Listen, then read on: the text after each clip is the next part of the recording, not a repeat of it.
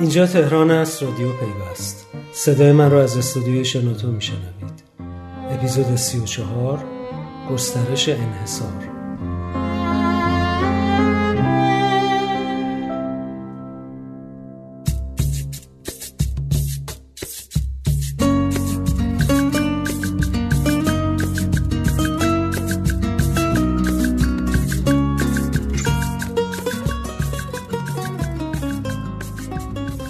سلام. مینان بهار و میسم قاسمی اپیزود 34 رادیو پیوست رو برای شما روایت می‌کنن. این هفته داستان فیلترینگ تلگرام به گونه پیشرفت که به نظر می‌رسه کم کم داره به پایان خودش نزدیک میشه. پایانی که همراه با مسدود شدن نیست. روز شنبه رئیس جمهوری در نشست هماندیشه مدیران ارشد دولت تدبیر امید دوباره از شبکه های اجتماعی دفاع کرد. روحانی فضای مجازی رو یکی از راههایی دونست که با استفاده از اون میشه به عملکرد مسئولان نظارت کرد و گفت فضای مجازی برای نظارت عامه مردم. فضای مجازی یعنی امر به معروف نهی از منکر. بعضی میگن امر به معروف نهی از منکر از طریق موبایل و اینا ما قبول نداریم. باید بریم تو خیابون یخه طرف بگیریم این میشه امر به معروف. نه با یخه مردم گرفتن که امر به معروف درست نمیشه. با جنگ و دعوا که امر به معروف درست نمیشه. همین موبایله راه امر به معروف و نهی از منکره نمی‌دونم چرا بعضیا از موبایل بدشون میاد. دلیلش نمی‌دونم. موبایل یعنی متحرک از تحرک بدشون میاد. میگن نه خلق. از شبکه های اجتماعی بدشون میاد. خلق. شبکه های اجتماعی هم نباشه. از اطلاعات مردم هم خوششون نمیاد. میگن مردم در بیخبری محض باشن شب راحتتر میخوابن. ممکنه راحتتر بخوابن البته. اون در ادامه استفاده از این فضا رو یکی از حقوق شهروندی مردم خوند و به صورت ضمنی به موضوع تلگرام اشاره کرد.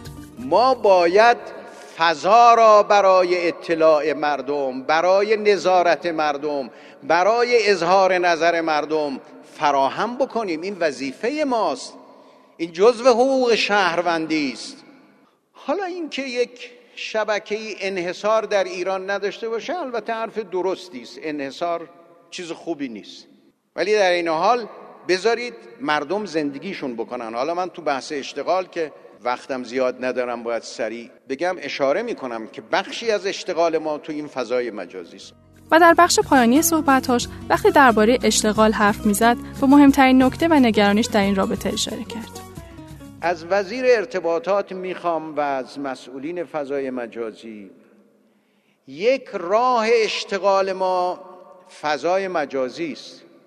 به همین دلیل هر اقدامی که در این چند ماه فکر می شده که لازمه در این زمینه انجام بدیم برای مسائل اخلاقیمون ارزشیمون مبارزه با تروریسممون همه چیزایی که مد نظر ما بوده به حقم بوده من همواره تاکید کردم که اشتغال مردم نباید آسیب ببینه. آماری که وزیر ارتباطات در سال گذشته اعلام کردن دو میلیون اشتغال در این فضا که من گزارشاتی که اخیرا دست من رسیده این اشتغال بالاتر از این هست ما باید تسهیل بکنیم. اشتغال برای ما یک اصل خدش ناپذیر بیکاری رو ما نمی‌تونیم اضافه کنیم. راحل درست برای هر کاری می‌خواید انجام بدید. باید راحل درست انتخاب بشه راحل دقیق انجام بشه. مردم رو در مشکلات قرار ندید. بذارید مردم یا کمکشون کنیم که نفس راحت بکشن یا اذیتشون نکنیم که نفس راحت بکشن. این هر دو وظیفه ماست. اذیت نکردن کمک کردن. که مردم بتونن زندگی آرامتر و بهتری داشته باشن. البته عدد دو میلیون شغل در فضای مجازی همون روز توسط وزیر ارتباطات و دفتر رئیس جمهوری اصلاح شد. اما نکته مهمتر این بود که حرفهای رئیس جمهور نشون می‌داد دولت نمی‌خواد در این وضعیت یه مشکل به مشکلات مردم اضافه بشه و نارضایتی ها افزایش پیدا کنه. فردای همون روز یه پست در اینستاگرام رئیس جمهور موضع مخالفان فیلترینگ رو محکمتر کرد و در ادامه موضع‌گیری دبیر شورای عالی فضای مجازی نشون داد موضوع مسدود شدن تلگرام تقریبا از دستور کار خارج شده. جالب این که فیروزآبادی تا هفته پیش یکی از موافقان مسدود شدن تلگرام بود و حالا موضعش تغییر کرده. روز سهشنبه هم آیت الله مکارم شیرازی در دیدار جمعی از مسئولان وزارت ارتباطات گفت اگر تسهیلات و امکانات لازم برای شبکه های بومی فراهم شود شاید نیازی به فیلتر هم نباشد به این ترتیب به نظر می‌رسه مردم می‌تونن همچنان از تلگرام استفاده کنند هرچند موج کوچ سازمان ها و مسئولان حکومتی از تلگرام به پیام های بومی ادامه داره و این وسط اقبال سروش از بقیه بیشتره. البته مدیرای پیام های دیگه معتقدن صدا و سیما با استفاده از بودجه عمومی داره برای پیام خودش تبلیغ می‌کنه و بقیه از این امکان محروم هستن. این نظر چندان هم اشتباه نیست و تقریبا هر روز در برنامه های تلویزیونی به بحانه های مختلف پیامرسان سروش معرفی میشه و پیامرسان های دیگه جایی در مهمترین رسانه کشور ندارن. البته این اتفاق جدیدی نیست و صدا و سیما در کل دوران فعالیتش به دنبال از میدون به در کردن رقبا بوده و چیزی که دنبالش هست رو میشه در یک کلمه خلاصه کرد. انحصار. این هفته انتشار یه خبر دیگه هم موضوع انحصار صدا سیما و تلاشش برای در اختیار گرفتن کل فضای اینترنت رو پررنگتر کرد. روز یک شنبه خبرگزاری ها اعلام کردند نمایندگان عضو کمیسیون فرهنگی مجلس سرگرم بررسی طرح خط مشی اداره و نظارت بر سازمان صدا و سیما هستند و در ماده چهار این طرح مسئولیت صدور مجوز و تنظیم مقررات صوت و تصویر فراگیر در فضای مجازی و نظارت بر اون منحصرا بر عهده سازمان صدا و سیما گذاشته شده انتشار این خبر با واکنش منفی فعالان فضای مجازی، وی ها و حتی وزیر ارتباطات روبرو شد. محمد جواد آذری جهرومی همون شب در توییترش از این ماده انتقاد کرد و اون رو مخالف توسعه شبکه ملی اطلاعات دونست.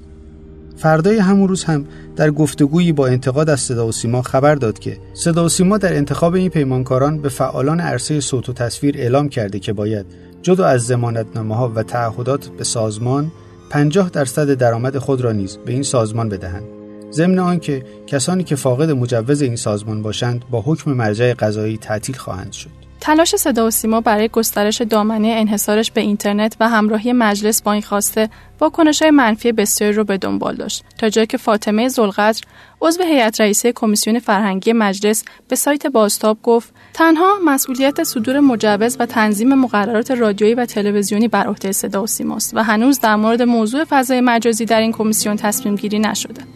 زلغت گفت ماده دو این طرح نیز برای بررسی بیشتر به کمیته هنر و رسانه کمیسیون فرهنگی رفته و هنوز تصویب نشده.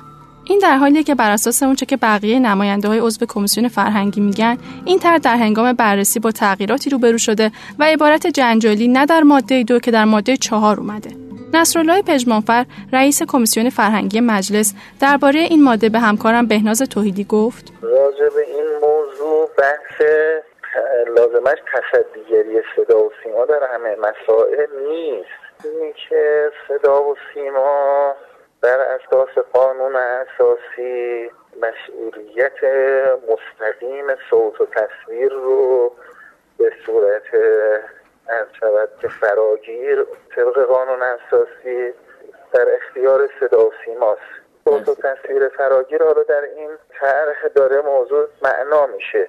یعنی اینه که صوتی باشه که صوت تصویری باشه که شامل یک گروه خاصی نباشه.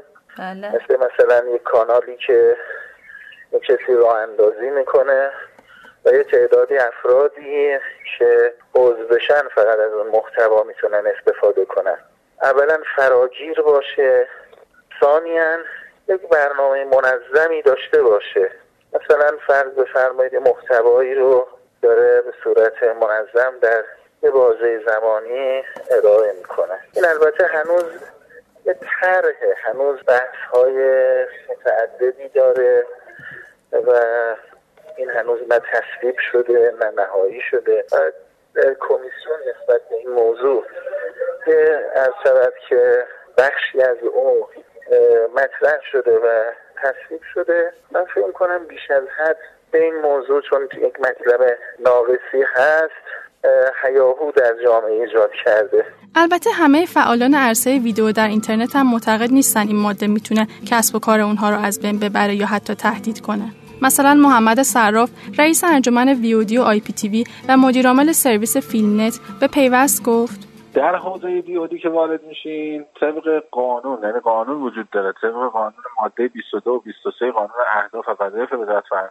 اسلامی طبق ماده قانونی در واقع ارشاد موظفه که مجوز تأسیس در واقع شرکت و مؤسسات حوزه فرهنگی رو بده و همچنین مجوز انتشار آثار فرهنگی که خب این اتفاق از قبل هم بوده. یعنی شما میگید این ربطی به در واقع حوزه ویودیا نداره. طبعا از من چیزی که می‌فهمم از این اتفاق و به لحاظ حقوقی اونقدری که درک دارم اینه که اینا هیچ منافاتی با هم نداره با این وجود محمد جواد شکوری مقدم مدیر آپارات معتقد صدا و سیما به دنبال ایجاد انحصار و در اختیار گرفتن کل اینترنته و این ماده می‌تونه کسب و کارها را با مشکل مواجه کنه. شکوری در گفتگو با همکارم سانیتا سراپور موضوع رو اینطور توضیح داد. آینده محتوا روی اوبر آی پی ویدیوه. حالا اگه تو بیای مثلا بگی okay من امروز که هنوز آینده ویدیو نیست بگی من ویدیو رو می‌خوام یعنی کل اینترنت برای آینده می‌خوای و الان social network ها پیام رسان ها هر چی دیگه درست بشه پس تو تحت regulation تو باشن. صوت تصویر فرهنگی واقعا هنوز تعریف نشد. ببین اصلا بحث بحث live. صوت تصویر فرهنگی بحث live اونم یه عددی به بالا. نه مثلا فکر کن live مثلا 50 K و 100 K و اینا که بگیم مثلا یه مسئله بالا به قول خودشون امنیتی فرهنگی یا چیز شبیه. به نظرم دارن یه تصمیم تصمیم خیلی سنگ بزرگی دارن بلند می‌کنن و چون فیزیبل نیست چون منطقی نیست چون اجرایی نیست و اجرا نمیشه. به نظرم یه قانونی رو باز می‌ذارن که بعد چند وقت به قول بنده خدا قانون اشتباه که می‌ذاره قانون شکنان زیاد میشن مردم دارن زندگیشون می‌کنن. بعد از شنیدن همه این حرفا به نظر می‌رسه هنوز کسی به درستی نمی‌دونه چه اتفاقی میفته و چه باید کرد. و فقط مدیران صدا و سیما هستن که می‌خوان دامنه انحصارشون رو به همه تولیدات صوتی و تصویری کشور گسترش بدن. در حالی که سالهاست با اون چیزی که انحصارش رو در اختیار دارن طوری رفتار کردن که هر روز مخاطبانشون کمتر و کمتر میشه.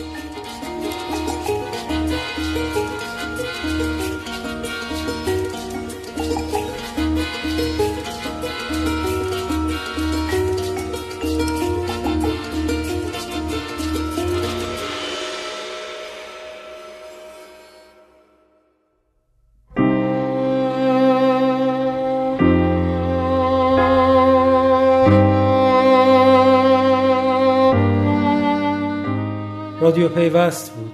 اگر دوست داشتید به اشتراک بگذارید. تا بعد.